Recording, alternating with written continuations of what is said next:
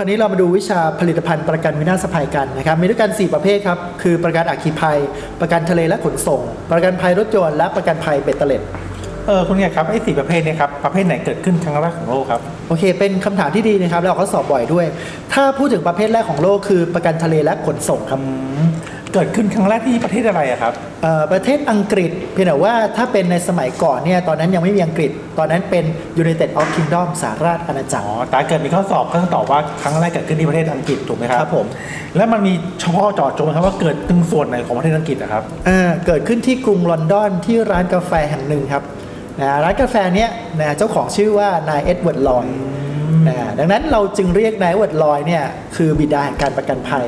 นะทีนี้อยากให้ทุกท่านจำชื่อภาษาอังกฤษเขาด้วยนะฮะ Edward Lloydโอเคครับงั้นชื่อนี้ก็สำคัญมีโอกาสออกสอบถูกไหมครับ ถูกต้องครับ โอเค ต่อมาครับเมื่อกี้เราเรียนกันว่าประกันภัยแบบในประเทศไทยมีสี่ประเภท แต่ในทั่วโลกแล้วหรือทั่วๆไปแล้วเนะครับก็แบ่งความคุ้มครองเป็นกี่ประเภทครับหลักๆนะครับโอเค ถ้าโดยทั่วไปแล้วแบ่งออกเป็น 3 ประเภทนะครับ ตามลักษณะความคุ้มครอง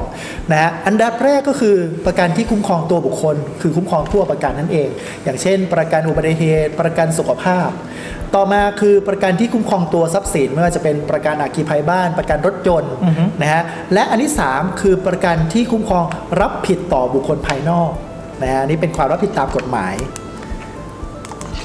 อ่าทีนี้เรามาดูเลยครับในส่วนของประกันอัคคีภัยครับนะออกข้อสอบ 14 ข้อด้วยกันนะครับประกันอัคคีภัยเนี่ยเขาแบ่งกรมธรรม์ออกเป็น 2 ประเภทด้วยกันครับคุณปาล์ม นะคือกรมธรรม์อัคคีภัยมาตรฐานหรือทั่วไป กับกรมธรรม์สำหรับบ้านอยู่อาศัยสองประเภทนี้ขึ้นอยู่กับลักษณะสิ่งปลูกสร้างของลูกค้า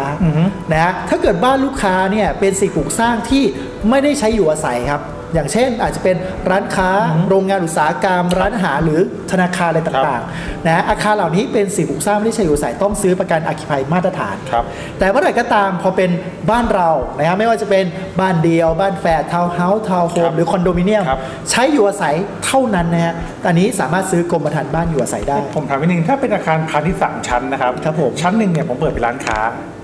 ชั้นสองเนี่ยผมเก็บสต็อกสินค้าครับแต่ชั้นสามผมนอนที่นี่เลยเป็นเพื่อพักอยู่อาศัยที่นี่เลยคำถาม ถ้าอาคารพาณิชย์ อันหลังเนี้ยครับจะทำประกันเนี่ยจะได้แบบมาตรฐานหรือบ้านอยู่อาศัยครับอ่าถ้าเกิดมีส่วนหนึ่งส่วนใดของตัวบ้านเปิดทำธุรกิจห้างร้านครับผมเมื่อไหร่ต้องซื้อกรมธรรม์มาตรฐานทั่วไปเท่านั้นนะอ๋อต่อให้แม้เราอยู่อาศัยก็ตาม แต่เราทำธุรกิจอื่นด้วยเนี่ยใช่ครับก็ต้องเป็นมาตรฐานอย่างเดียวถูกต้องไหมครับโอเคครับนะถ้าเกิดจะทำกรมธรรม์ไม่อยู่ใส่ต้องอยู่ใส่ร้อยเปอร์เซ็นต์เลย และมาตรฐานเนี่ยมันให้ความคุ้มครองกี่อย่างนะครับโอเคครับสำหรับกรมธรรม์แบบมาตรฐานคุ้มครองเพียงแค่3ภัยเท่านั้นครับคืออะเอ่อไฟไหม้ฟ้าผ่าการระเบิดจากแก๊ส นะฮะไฟไหม้ในที่นี้มันมีเงื่อนไขนิดนึงว่านะจะไม่คุ้มครองเครื่องใช้ไฟฟ้าที่เป็นตัวต้นเหตุนะเคยเจอข้อสอบข้อหนึ่งนะครับเขาบอกว่า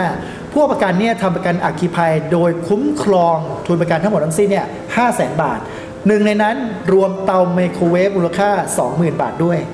นะต่อมาเกิดไฟไหม้บ้านหลังนี้นะฮะเสียหายหมดเลยแล้วกันนะฮะซึ่งต่อมาบริษัททราบว่าสาเหตุเนี่ยมาจากเตาอบไมโครเวฟตัวนั้น ข้อสอบถามว่า เช่นนี้ประกันจะให้ความคุ้มครองเท่าไหร่อย่างที่คุณไก่บอกเมื่อกี้นี้ว่าไม่คุ้มครองเครื่องเครื่องใช้ไฟฟ้าที่เป็นต้นเหตุนั่นครับแสดงว่าจ่ายทุกอย่างแต่ไม่จ่ายต้นเหตุในที่นี้คือเตาไมโครเวฟถูกไหมฮะถูกต้องครับนั่นค่าใช้จ่ายทั้งหมด4 8 0 0 0 0บาทถูกไหมครับ ใช่ก็5 0 0แสนลบ20,000เตาไมโครเวฟโอเคครับออกนะครับคุ้มครองฟ้าผ่านะครับซึ่งคุ้มครองเฉพาะสิ่งปลูกสร้างไม่รวมเครื่องใช้ไฟฟ้าที่เกิดช็อตลัดวงจรนะฮะแล้วก็ 3 ระเบิดจากแก๊สเท่านั้น นะฮะซึ่งอัคคีภัยมาตรฐานเนี่ยเนื่องจากมีความเสี่ยงสูง บริษัทประกันจึงให้ความคุ้มครองต่อเนื่องทีละ 3 ปีเท่านั้นนะซื้อได้ทีละเดียว3ปีปีเดียวทำได้ไหมครับก็ได้ครับอ๋อคือปีต่อปีก็ได้หรือทำทีเดียวต่อเนื่องสามปีก็ได้ถูกไหมใช่ครับทีนี้เกิดการทำต่อเนื่องลูกค้าก็จะได้ส่วนลดค่าเบี้ย ซึ่งอันนี้ออกข้อสอบด้วยดังนั้นต้องจำส่วนลดค่าเบี้ยนิดหนึ่งครับถ้าเกิดทำหนึ่งปีค่าเบี้ยร้อยเปอร์เซ็นต์ไม่มีส่วนลด ทำสองปีค่าเบี้ยลด 25%เหลือ 175%โอเคครับแล้วก็ทำสามปีเมื่อไหร่ได้ส่วนลดค่าเบี้ยถึง 50%นะฮะส่วนลดค่าเบี้ยนี้จะเหลืออ่า250%โอเคครับนะฮะทีนี้ข้อสอบเคยถามเบี้ยประกันภัยขั้นต่ำอัคคีภัยมาตรฐานเท่าไหร่นะครับ ขั้นต่ำอยู่ที่ 600 บาทนะครับอันดับต่อมาเรามาดูกรมธรรม์อัคคีภัยสำหรับบ้านอยู่อาศัยกันบ้าง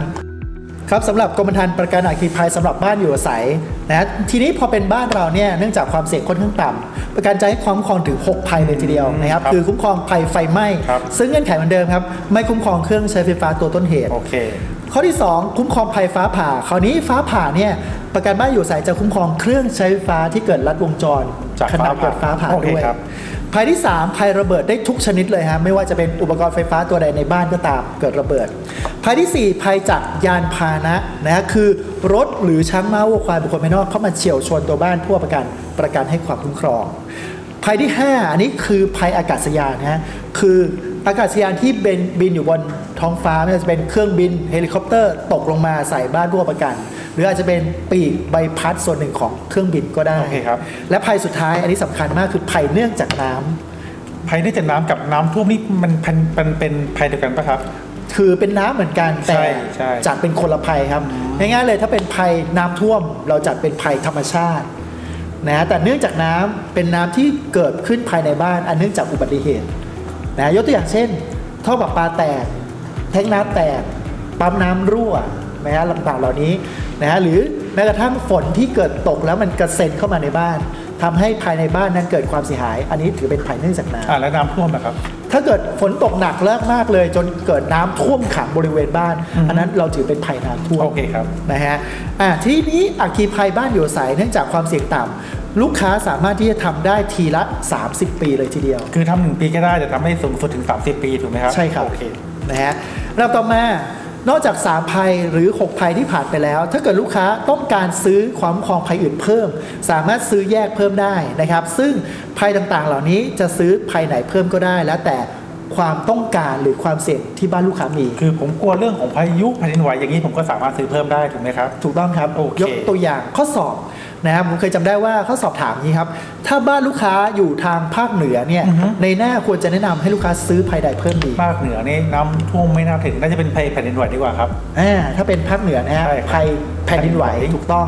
ถ้าเกิดเป็นภาคอีสานนะคุณดาวอีสานนี่แห้งแล้งนะอีสานแห้งแล้งน่าจะไฟไหม้แผ่นดินไหวก็แผ่นดินไหวเหมือนกันครับอ่าจริงถ้าเสี่ยงมากๆเลยเนี่ยภาคอีสานจะเสี่ยงกับภัยพายุอ๋อแล้วก็พายุ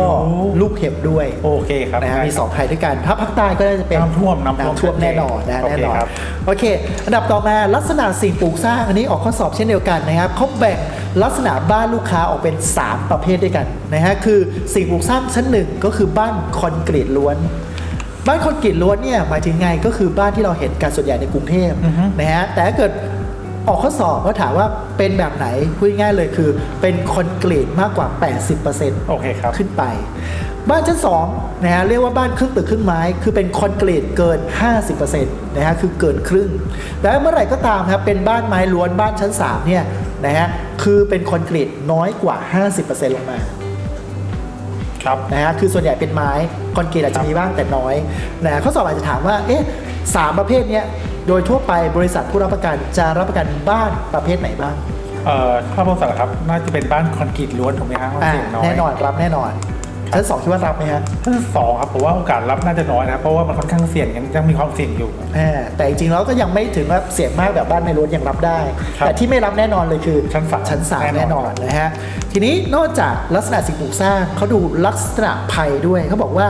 ในส่วนของสิ่งปลูกสร้างมันมีภัยโดดเดี่ยวกับไม่โดดเดี่ยวนะฮะภัยโดดเดี่ยวเป็นยังไง คือบ้านลูกค้าเนี่ยตั้งอยู่โดดๆเลย ไม่คบใครเลยคือห่างจากบ้านหลังอื่นนะครับอย่างน้อย 10 เมตร ทุกด้านนะฮะต้อง 10 เมตรทุกด้านเลยนะฮะภัยโดดเดี่ยวถือว่าดีไหมดีครับ เพราะอะไรหากเกิดเวลาไฟไหม้ขึ้นมามันปไม่ระกันลามเชื่อว่ามันจะไม่ลามถึงกัน เพียงแต่ว่า 10 เมตรทุกด้านเหนือใต้ออกตกเลยเนี่ยหากมีฝั่งใดฝั่งหนึ่ง เป็นสิ่งปลูกสร้างชั้น 2 หรือชั้น3นะฮะเขาบอกว่า 10 เมตรไม่พอครับนะฮะถ้าเป็นสิ่งปลูกสร้างชั้น 2 หรือชั้น 3 ด้วยกันต้องห่าง 20 เมอืตรม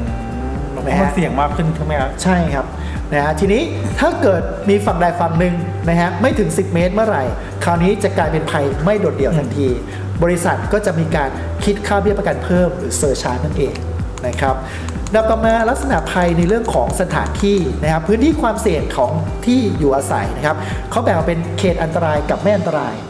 นะเขตอันตรายคืออะไรคือ เขตที่มีโอกาสเกิดอัคคีภัยสูงมาก ข้อสอบถามใครเป็นผู้กำหนดเขตอันตราย กำหนดครับถ้าคิดไม่ออกผมน่าจะตอบในทะเบียนไว้ก่อนแล้วกันครับ ถูกต้องครับ แสดงว่าคุณปาล์มจำได้ตั้งแต่ตอนเช้าเลยนะแต่ถ้าเกิดถามใครเราตอบในทะเบียนได้เลย หรือถ้าเกิดถามหน่วยงานก็ตอบสำนักงานคคปอภปพเขตอันตรายเขาสอบถามอีกมีทั้งหมดกี่ชั้นสองป่ะครับอ่ามีแค่ 2 ชั้นนะฮะ มีแค่กอกับขอไม่มีชั้นคออือฮึนะครับอันดับต่อมาเรามาดูเขตการรับประกันอัคคีภัยนะครับ คือนายทะเบียนอย่างที่บอกท่านเป็นผู้กำหนด นะครับพื้นที่ความเสี่ยงและก็กำหนดด้วยว่า บริษัทรับประกันเนี่ยสามารถรับประกันได้ไม่เกินร้อยละสิบของเงินกองทุนนะเพราะฉะนั้นเจอข้อสอบถามเรื่องเงินกองทุนเมื่อไหร่ ง่าย ๆ เลยครับ หาช้อยให้เจอคำว่าร้อยละสิบนะครับทีนี้เรามาดูครับทรัพย์สินที่สามารถเอาประกันบ้านอยู่อาศัยได้นะฮะจริงๆแล้วไม่ได้เฉพาะตัวบ้านนะแบ่งออกเป็นสองส่วนครับหนึ่งคือตัวสิ่งปลูกสร้างไม่รวมรากฐานนะรากฐานก็คือ ที่ดินนั่ปะครับนเองนะฮะอะสิ่งปลูกสร้างก็อย่างเช่นตัวบ้านรวมไปถึงประตูรั้วกำแพงนะฮะสิ่งปลูกสร้างต่างๆ ที่อยู่ในบริเวณบ้านนะครับประกันให้ความคุ้มครอง ทีนี้เรามาดูตัวบ้านบ้างทรัพย์สินภายในบ้านนะฮะหลักๆก็คือตัวเฟอร์นิเจอร์ แล้วก็เครื่องใช้ไฟฟ้านะเฟอร์นิเจอร์ได้หมดเลยครับไม่ว่าจะเป็นตู้เตียงเครื่องนุ่งห่มอะไรต่างๆ ส่วนเครื่องใช้ไฟฟ้ามีเงื่อนไขนิดนึงขอให้เป็นเครื่องใช้ไฟฟ้าที่ติดตั้งตรึงตราในบ้าน นะฮะยกตัวอย่างเช่น พัดลม โทรทัศน์ ตู้เย็นนะฮะหรือว่าเตาไมโครเวฟก็ได้อือฮึนะฮะเครื่องใช้เครื่องทำความเย็นต่างๆนะครับอะทีนี้เรามาดูที่ไม่คุ้มครองบ้างข้อสอบถามเรื่องข้อยกเว้นค่อนข้างเยอะนะฮะข้อยกเว้นอย่างเช่น สินค้าที่อยู่ในความดูแลฐานะผู้รักษาทรัพย์พูดง่ายๆคือทรัพย์สินของคนอื่นนำมาฝากไว้ที่บ้านผู้ประกัน นะฮะต่อให้วันหนึ่งเกิดความเสียหายขึ้นกับบ้านผู้ประกันทำให้ทรัพย์สินคนอื่นเสียหาย ประกันไม่คุ้มครองนะครับนะฮะเงินทองอัญมณีพวกนี้ไม่สามารถประเมินค่าความเสียหายได้ วัตถุโบราณนะฮะวัตถุโบราณเป็นยังไงครับคุณปาล์มของเก่าแก่ที่มีมูลค่าสูงสูงอ่าของเก่าแก่อยู่มานานแล้วครับนะฮะอันนี้คล้ายๆคนที่บ้านไหมฮะ เออที่บ้านไม่เก่าแก่ครับสดนี่เสมอครับสุดยอดนะฮะวัตถุโบราณถือเป็นข้อยกเว้นนะฮะแต่ว่าประกันภัยให้ความคุ้มครองไม่เกิน 1 0,000บาทบาทนะครับเอกสารต้นฉบับเงินตราธนบัตรพวกนี้เช่นเดียวกันไม่สามารถประเมินราคาได้รวมไปถึงภาพเขียนต่างๆด้วยทีนี้เรามาดูนะฮะ ทีนี้เป็นข้อสอบแบบยิบย่อยเลยนะ ข้อสอบมีโอกาสถามฮะ อาคารสูงในที่เนี้ยคือสูงเกินกี่ชั้นขึ้นไปจะคิดถึงจะคิดค่าเบี้ยเพิ่มใช่ไหมครับ ถูกต้องครับ นะก็คือ 7 ชั้นขึ้นไปนะฮะมีความเสี่ยงสูง การการอัคคีภัยถ้าเกิดผู้ประกันทำประกันโดยตรงกับบริษัทไม่ผ่านตัวแทนนายหน้า เขาสอบถามว่าเขาจะได้ส่วนลดเท่าไหร่ก็ถ้าเกิดเป็นที่คุณไก่บอกว่าชาเรื่องคอมมิชชั่นก็ถ้าเกิดเป็นอัคคีภัยก็น่าจะเป็นที่23%ถูกไหมครับ ถูกต้องนะครับนะฮะก็คือพูดง่ายเลยทำผ่านไม่ผ่านตัวแทนนะฮะก็เอาค่าบำเหน็จเป็นส่วนลดเลย ส่วนลดอุปกรณ์ดับเพลิงนะครับบอกว่าสำหรับ อาคารพาณิชย์ขนาดสูงเนี่ยนะมีความเสี่ยง เพราะฉะนั้นค่าเบี้ยก็จะแพง นี้บริษัทประกันก็จะจูงใจลูกค้าด้วยส่วนลดอุปกรณ์ดับเพลิง ก็สอบเคยถามนะฮะอุปกรณ์ดับเพลิงตัวใดที่จะได้รับส่วนลดค่าเบี้ยมากที่สุด